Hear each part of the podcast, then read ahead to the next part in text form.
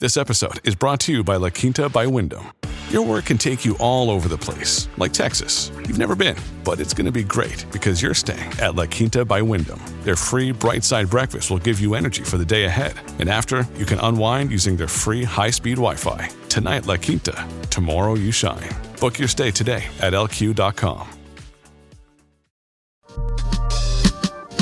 Your eyes on the times, you walk ready to speak up. But with so many problems, you're exhausted trying to keep up. This is the Church Politics Podcast where you can get political commentary from a biblical worldview. We're not trying to be conservative or progressive, we're trying to be Christian in the public square. And I'm black as heaven. I'm made in God's image. Nobody can change my settings. Hey man, cut off my knees and put an end to my search. It's easy to sell your soul when you don't know what it's worth.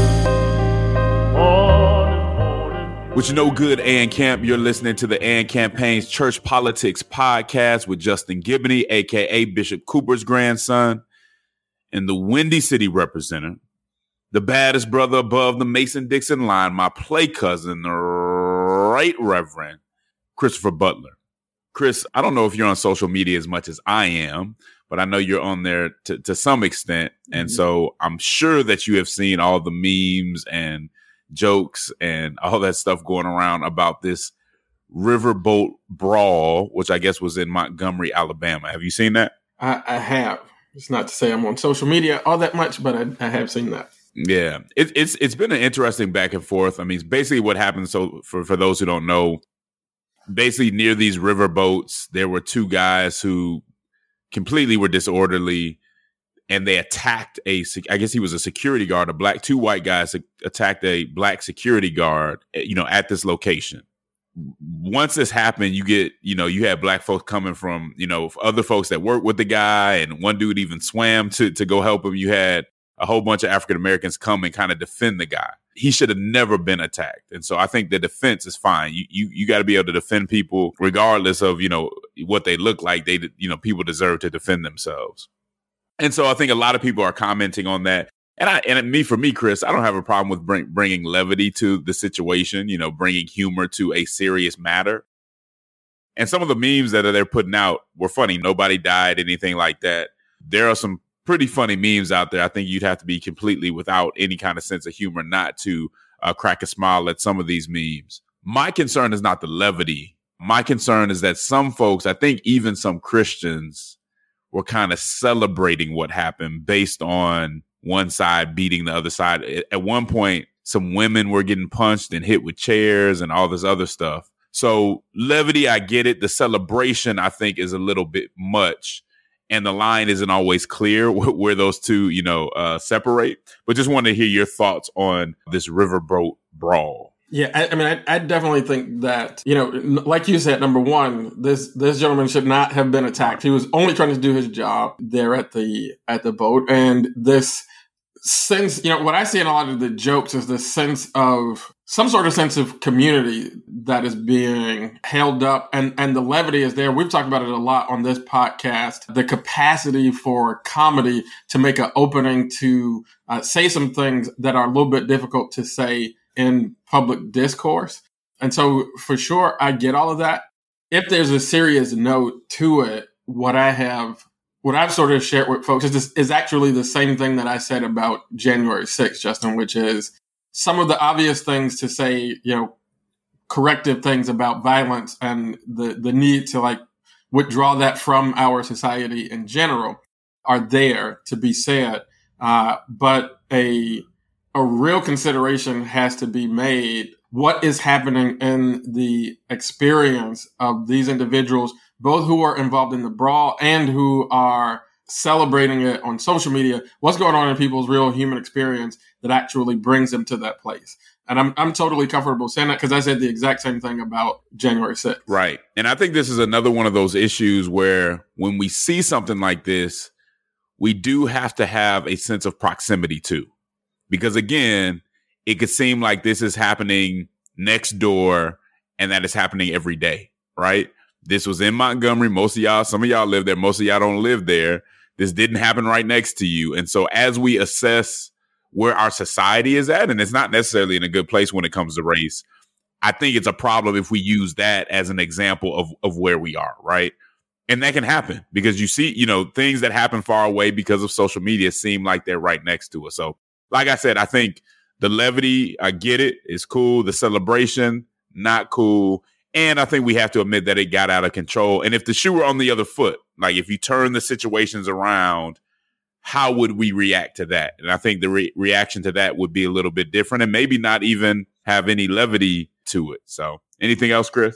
Yeah, it's something I didn't see it right away because I'm not quite as on social media like that, especially in the weekends. But it is it's one of those things, you know, where we we got to really think about what is the state of the of the race issue in our country when people are responding in that immediate situation and to the overall situation. I don't know that I will join in on the celebration, but there are a lot of people who I've seen celebrating and it, it makes my mind think what is the the real experience of people on a day to day that puts them in that in that state of mind. Right. What's what's the day to day experience, and I think that has to be taken seriously. And what also what are some of the narratives out there that might not be so healthy too? Right. I mean, I think we have to take that into consideration too. Nobody should want to see, you know, because some of the women were trying to grab their husbands, like and get out of there. Some were throwing punches. There was a lot of stuff going on. We should never want to see somebody get, you know, hit on in the head with a chair or anything like that. And I don't think that most people well, I, I, can't say most. I don't think a lot of people were saying, you know, were saying that they thought that was okay. I think they were just saying, okay, number one, this is what happens when you have your man's back, and then there were some jokes that went along with that. But we, I just want people to be aware of that that line, right? That levity versus the celebration line. I think it's important not to be a party pooper, but I do think that's important because if we give into a mentality where we want to see other people treated poorly or assaulted or something like that, even if they started it, right? Or even if this a certain part of the group started it, then we can have ourselves in a, in a pretty bad place. And I know that's not a popular thing to say, but you know me, I don't necessarily uh, worry too much about that. We've been talking about this for a while, and, and really, if you haven't seen it yet, man, you got to check it out. Even you know, it's even something to watch with your Bible study group, uh, your your your Sunday school group, whatever. Which is the the How I Got Over docu series starring Christopher Butler, where we talk about the authority of Scripture in the black church, the role that it played. You know, there's a filthy lie going around that the authority of scripture is just kind of like a, a white evangelical thing.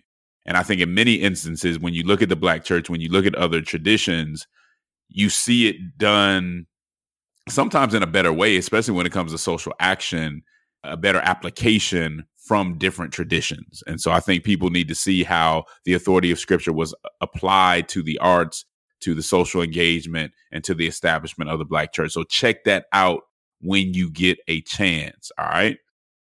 I also want to, as always, give a shout out to our patrons, our supporters. If you go to patreon.com slash uh, church politics, you can support us and it could be five dollars it could be a thousand regardless you know we need that support and we appreciate it and if you become a patron then you get premium episodes and so we'll have a premium episode after this for those who are patrons. So go check that out and, and be supporters. Don't just sit on the sideline. Show us some love and support the content that we are putting out. But let's get into it. We got a lot to talk about.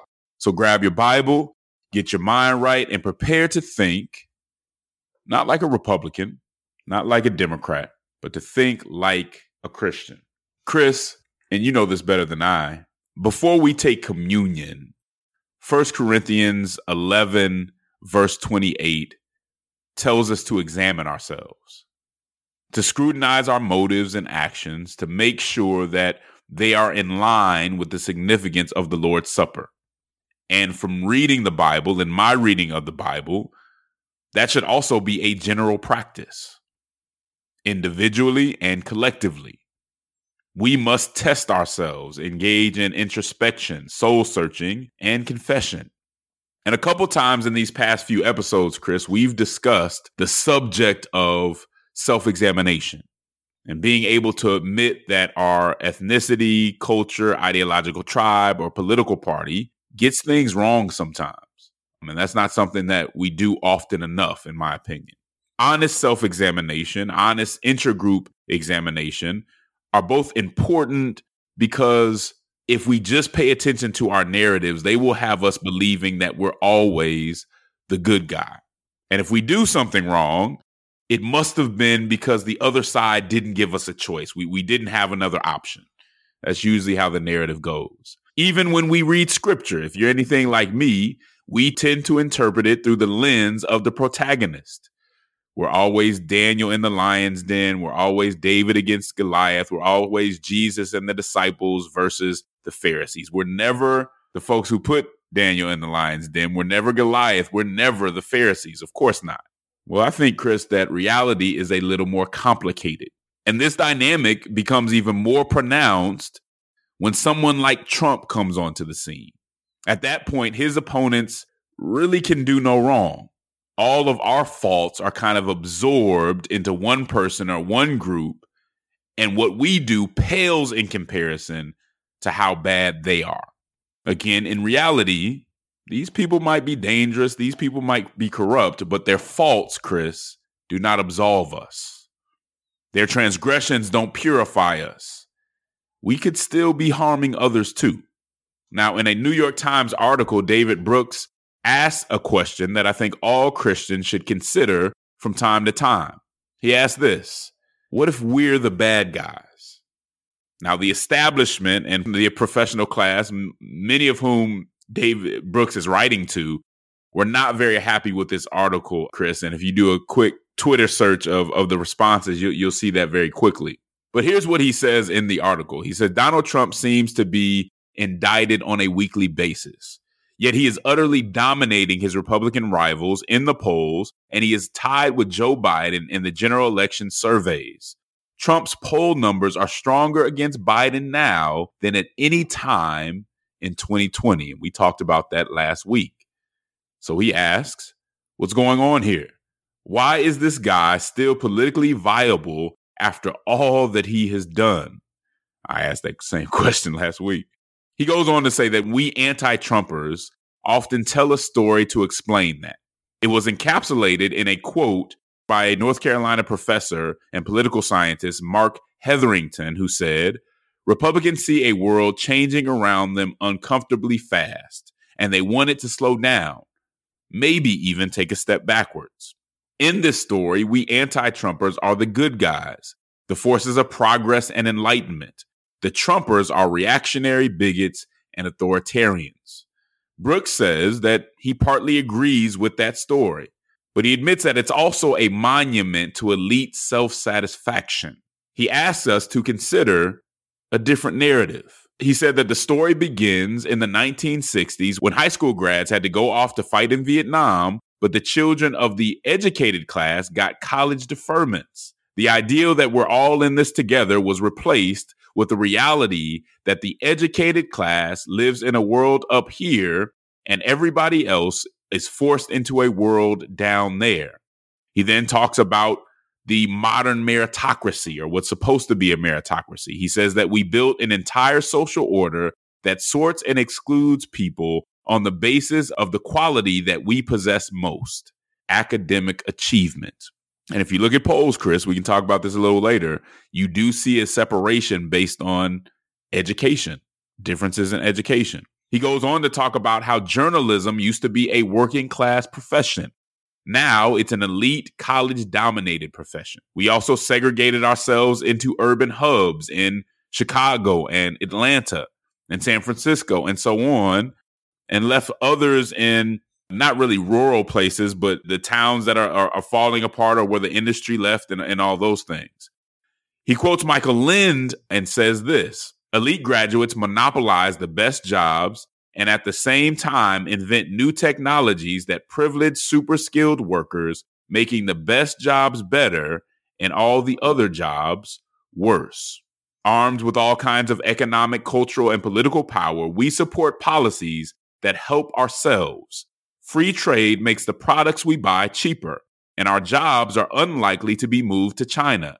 Open immigration makes our service staff cheaper but new, less educated immigrants aren't likely to put downward pressure on our wages. So basically, as wages go down and all this, people in this privileged class, this professional class, are not impacted in the same way that working class people are.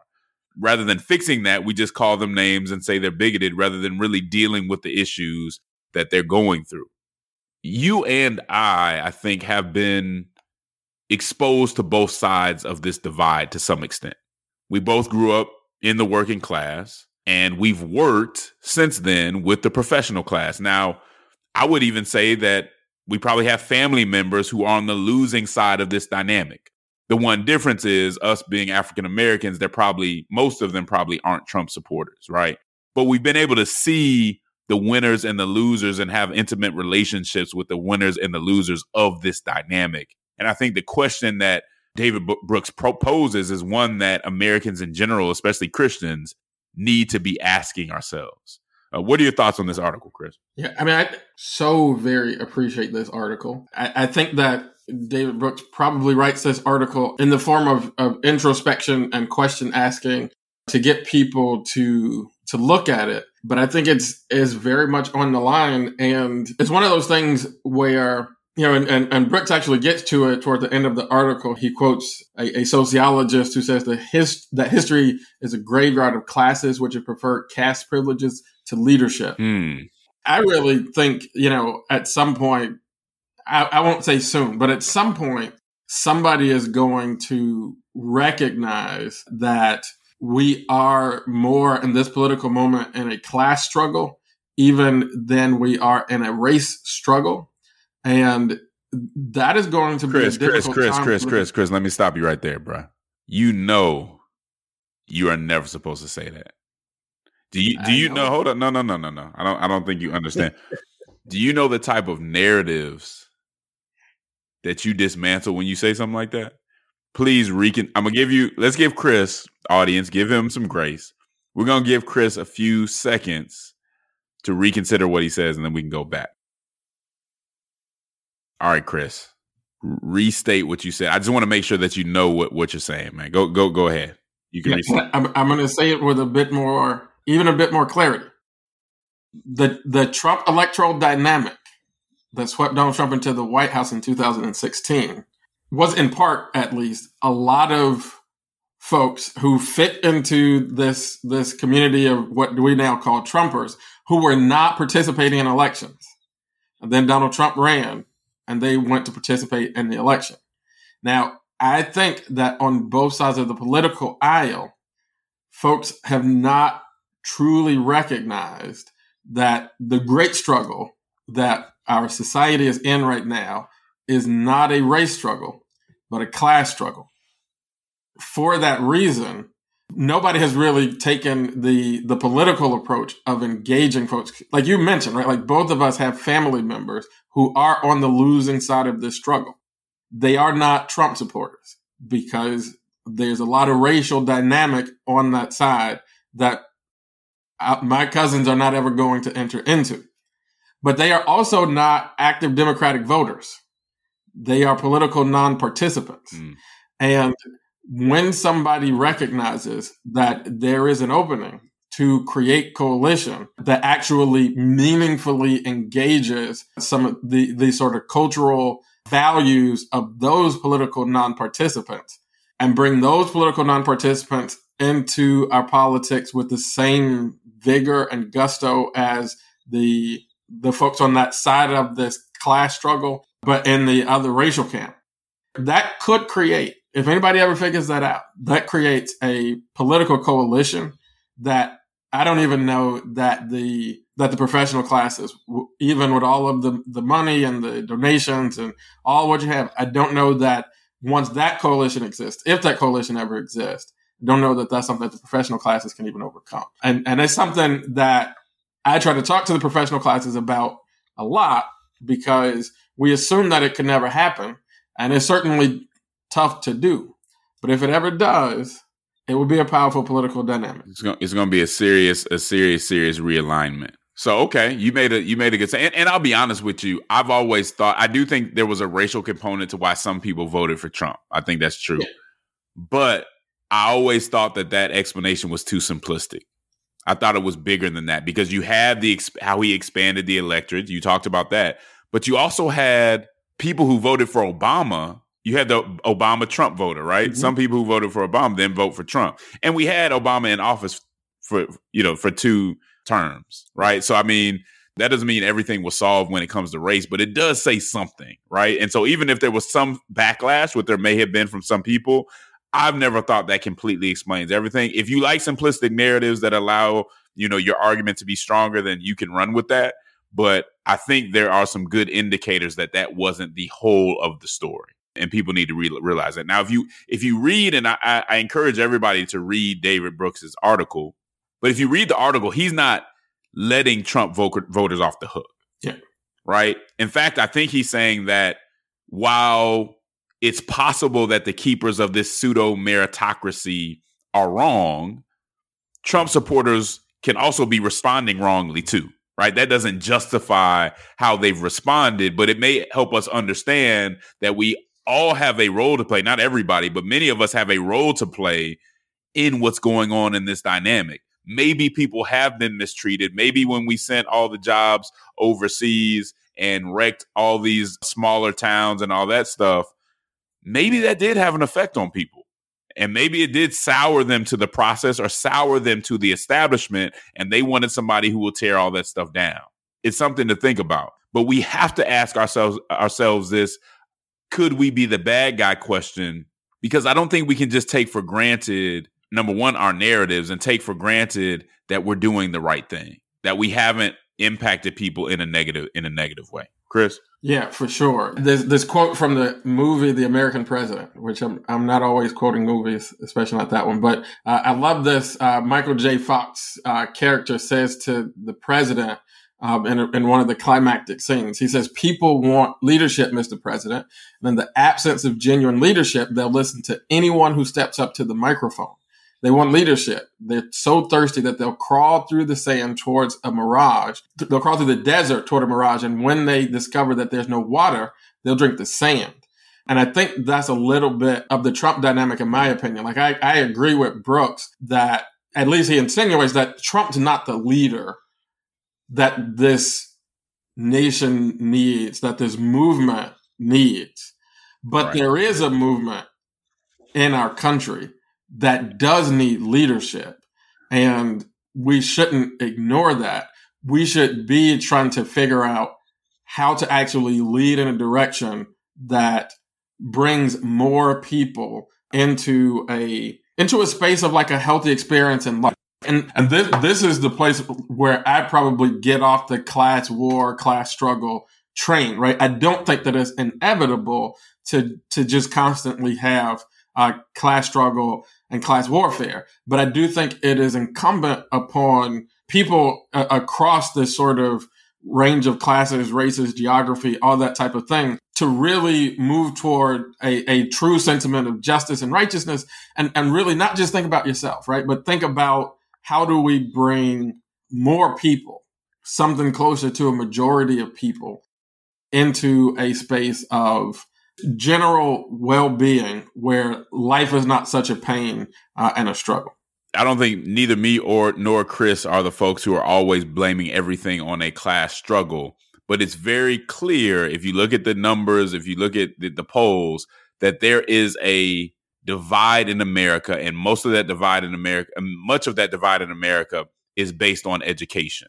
So you can look at people's salaries, you can look at how people are voting, you can look at people, which we'll talk about a little later, people marrying. Who gets married, who stays married, who has kids while they're married, who has kids before they're married. A lot of that is breaking down to education. And again, the working class people are are left in a, in a, in a tough position. The other thing that he brings up, which again is connected to something that we'll talk about later, is the professional class will change the mores of society. They'll change the morals of society through their writing, through their influence, and all that, but then not do what they've freed other people to do. Right. So they'll say marriage isn't that great of a thing. Go ahead, have kids whenever you want to. Yet they're not preaching what they practice. Is that that? Is that how it goes? Yeah. When you look at their lives, they actually are having kids while they're married. They actually are getting married and staying. You know what I'm saying? Things of that nature. Yeah. But the but when you put into pop culture that it's okay not to do these things, It's working class people that it attaches to, and they have to deal with the consequences of it. Yeah, I, am so glad that those words made their way onto the pages of the New York Times because just I have been saying this to people since I mean at least for like ten or twelve years. When I first started working more in inside of politics in Chicago and Illinois and meeting some of the folks who fund organizations and fund campaigns, I've been saying this to folks in in the community forever. Right, like you're going to go to college and you're going to read books and listen to professors who tell you you don't need to get married you don't need to honor your family history and the traditions of your parents and grandparents. You don't need to honor the, the faith tradition that you receive. You're going to hear all that stuff. But trust me, these are people who have pictures of their great great grandmother in their parlor and they're married and they go to mass on Sunday, right? So just think about that when you're hearing all this. And I've been saying this for at least a decade. So I'm really, really happy that David Brooks wrote it on the page of the New York Times. A good article. He took some hits for it, but in this day and age, man, let me say this. You talk about leadership. If you're not willing to take some hits to say what's necessary, there's no need for you to be in the game. As you said before, Trump has has really only manipulated a void of leadership, yeah. which I think for all of us who are who are in this kind of quote unquote thought leader space is something that we need to think about. We will be right back on the Church Politics Podcast.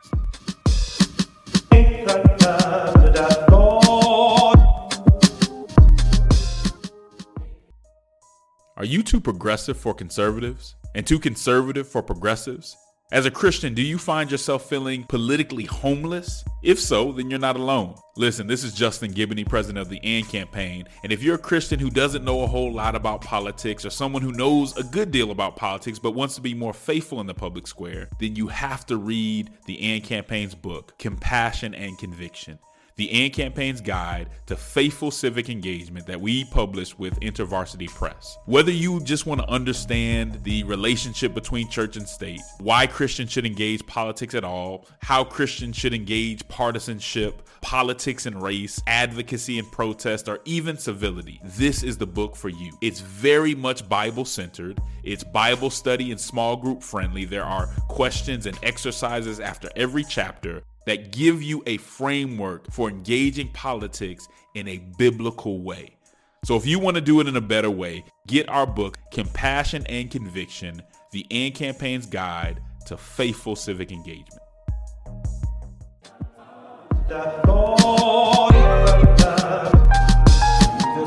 And we are back on the Church Politics Podcast with Justin Giboney and the Right Reverend Christopher Butler. And I feel bad, Chris, because I didn't I didn't tell you this before before we started this recording, but I have my own announcement to make today. And that announcement is that I'm leaving the AND campaign and the Church Politics podcast to work for UPS. Effective, effective immediately.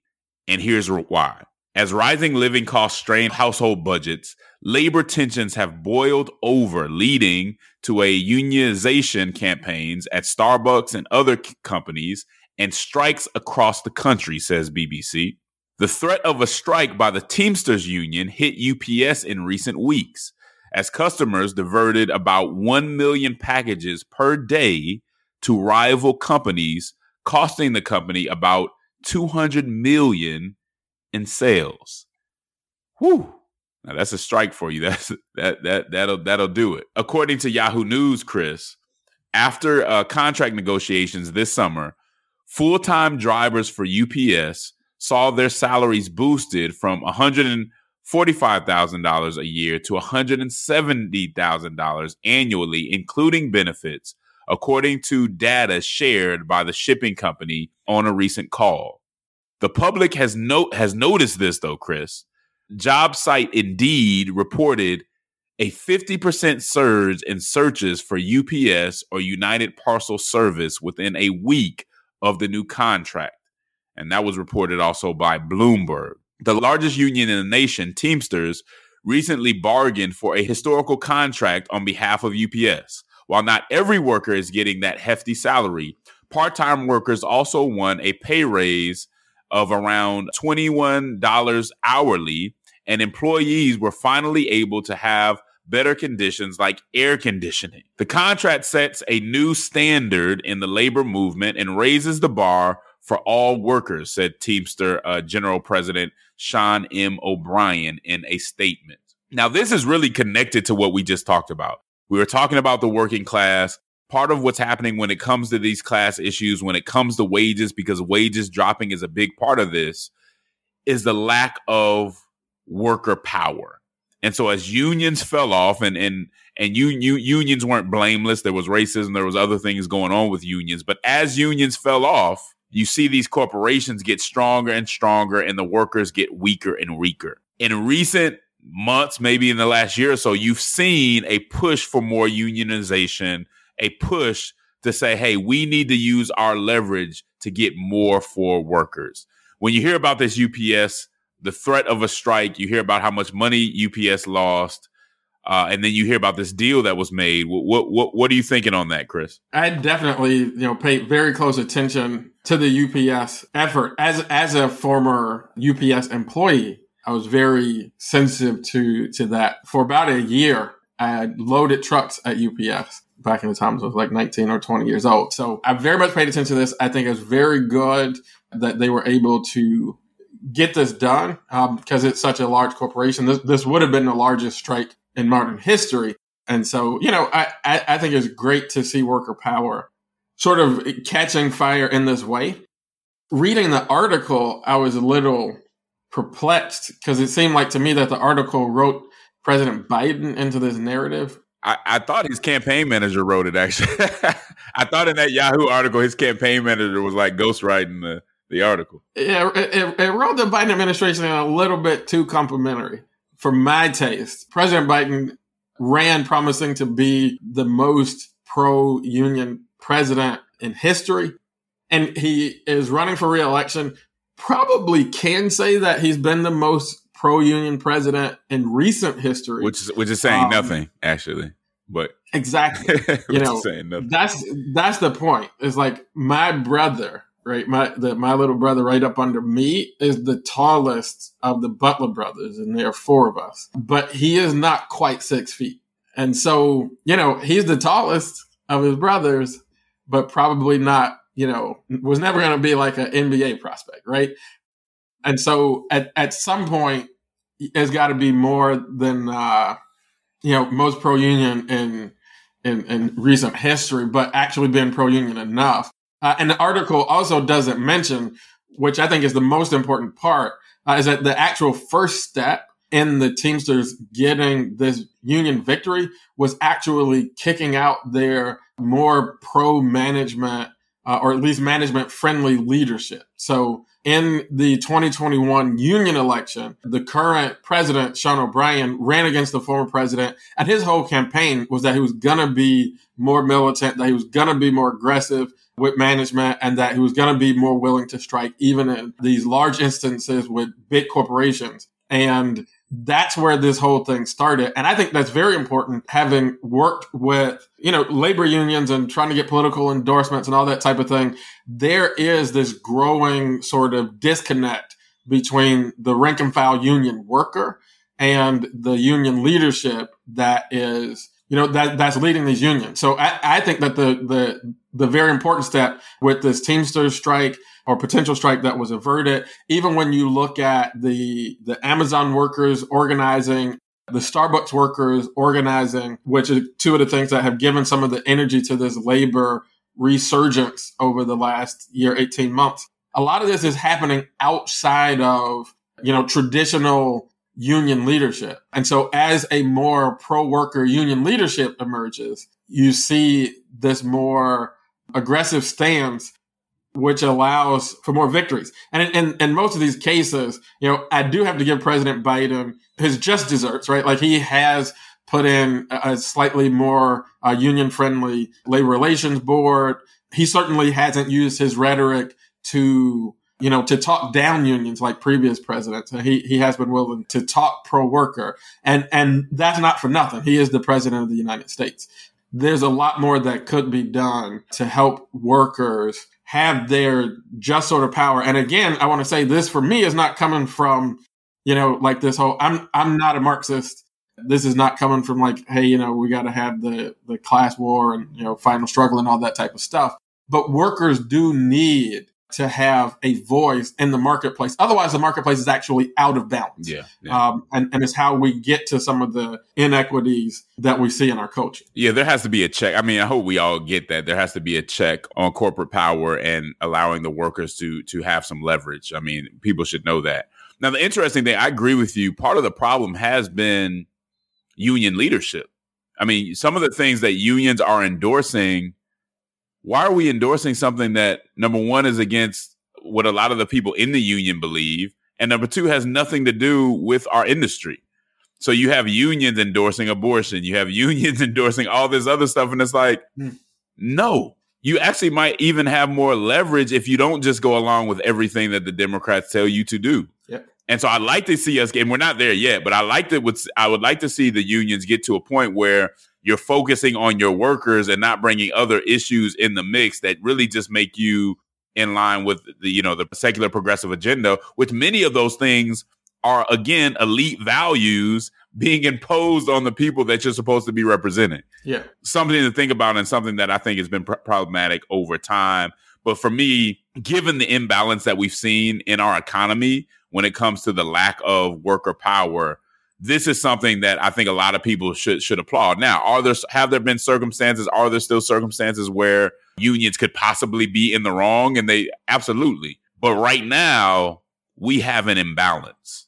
And if we don't give workers more power, if we don't give people opportunity to make a wage that allows them to take care of their families, we're going to be in trouble. And that's going to come back on everybody, not just not just the people who are suffering right now. Eventually that comes back on everybody and hopefully we don't have to find out, but we got a long way to go to get out of the hole that we're in. Anything else, Chris?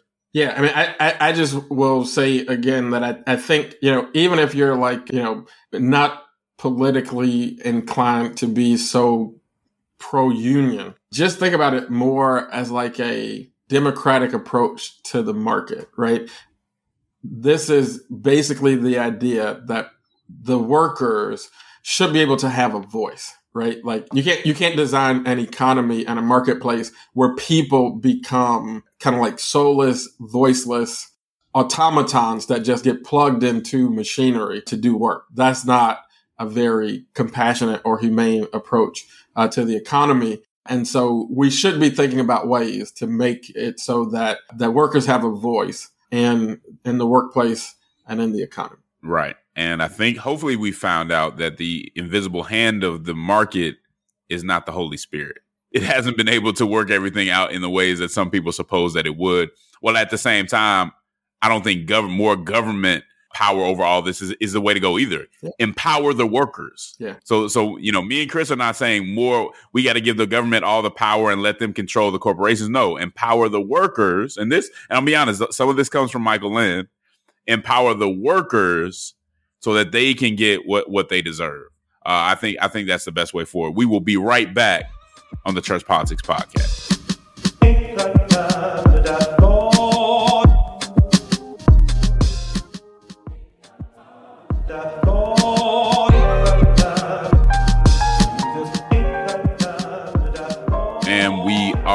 Back on the Church Politics podcast. Well, there was an article in UnHerd, which is a, an online uh, publication.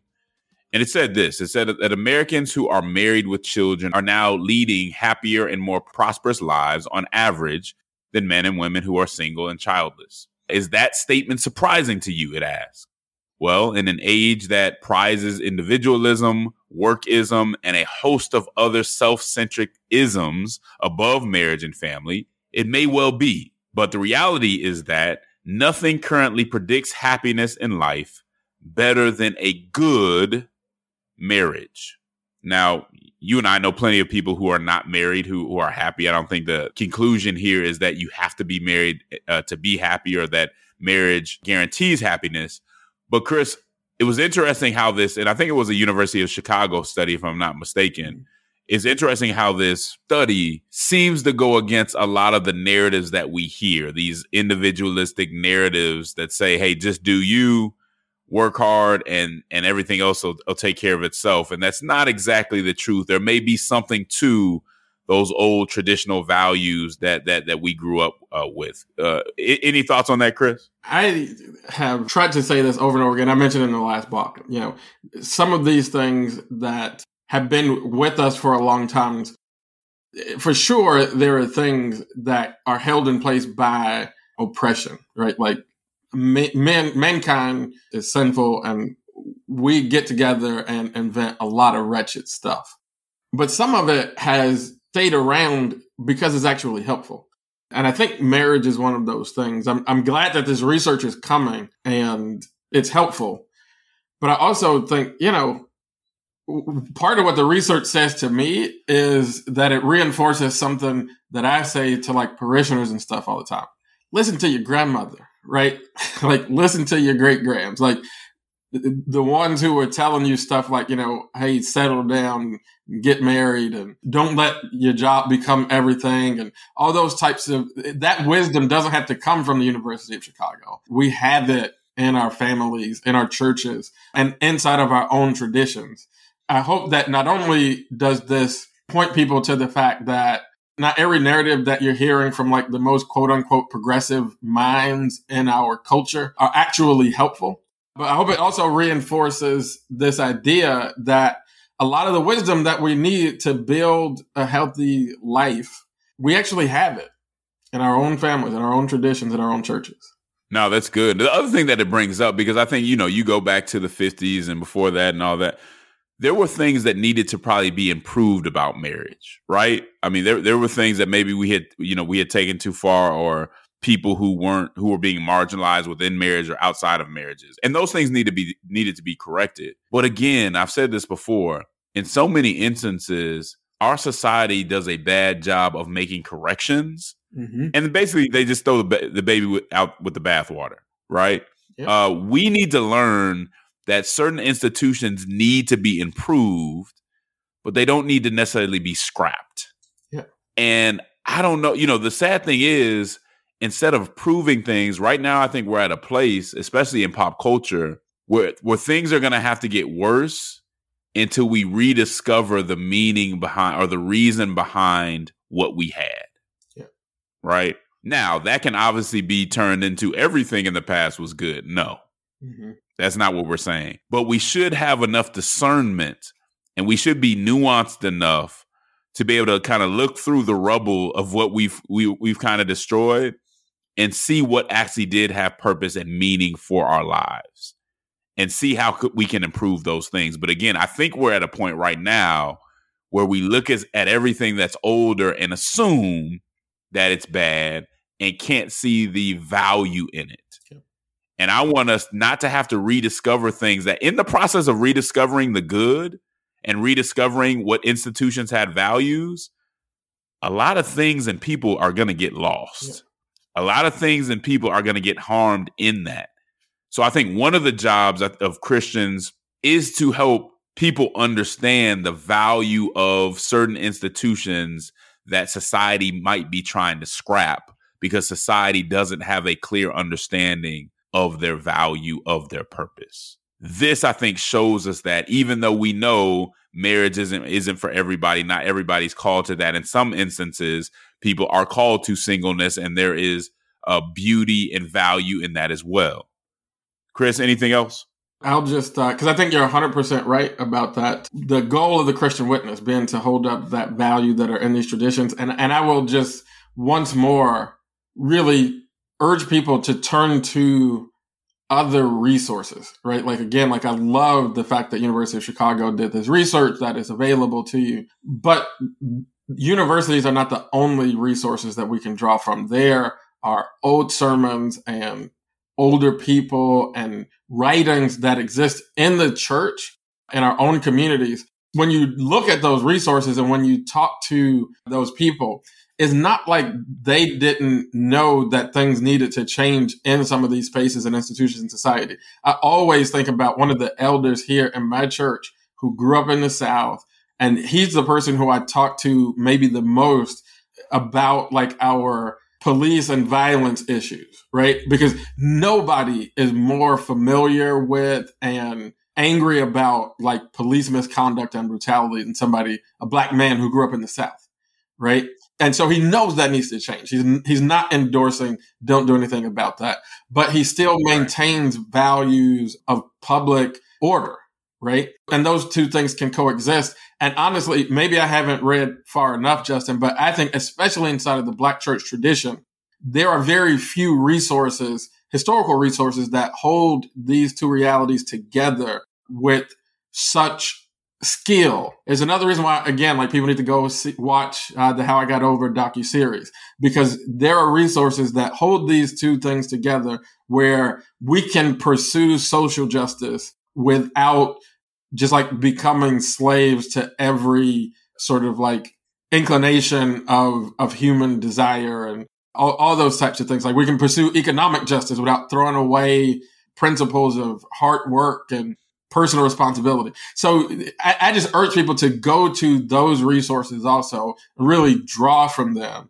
There's a lot of language, there's a lot of wisdom, and there's good demonstration, an example about how to do this well. That's right. I mean, we have to have the dexterity to hold on to what is good and change what what's not good and needs to be reformed. We we hear Christian thinkers say that over and over again, and we need to be smart enough to do that regardless of what our ideological tribe tries to push us to do. If our ideological tribe tries to push us to keep everything that benefits us, mm-hmm. or what it tells us just to destroy everything around us, Christians should know that neither of those are absolute answers to every single issue. All right. All right, AND Camp. Well, thank you again for joining us on the Church Politics Podcast. As usual, there's a cross that neither political conservatism nor progressivism is fit to bear. There's a civic hearing and neither faithful witnesses who love social justice but won't surrender the truth to be loved by the world. Politic with the boldness and compassion of Jesus Christ. Until next time, AND Camp. We'll holla.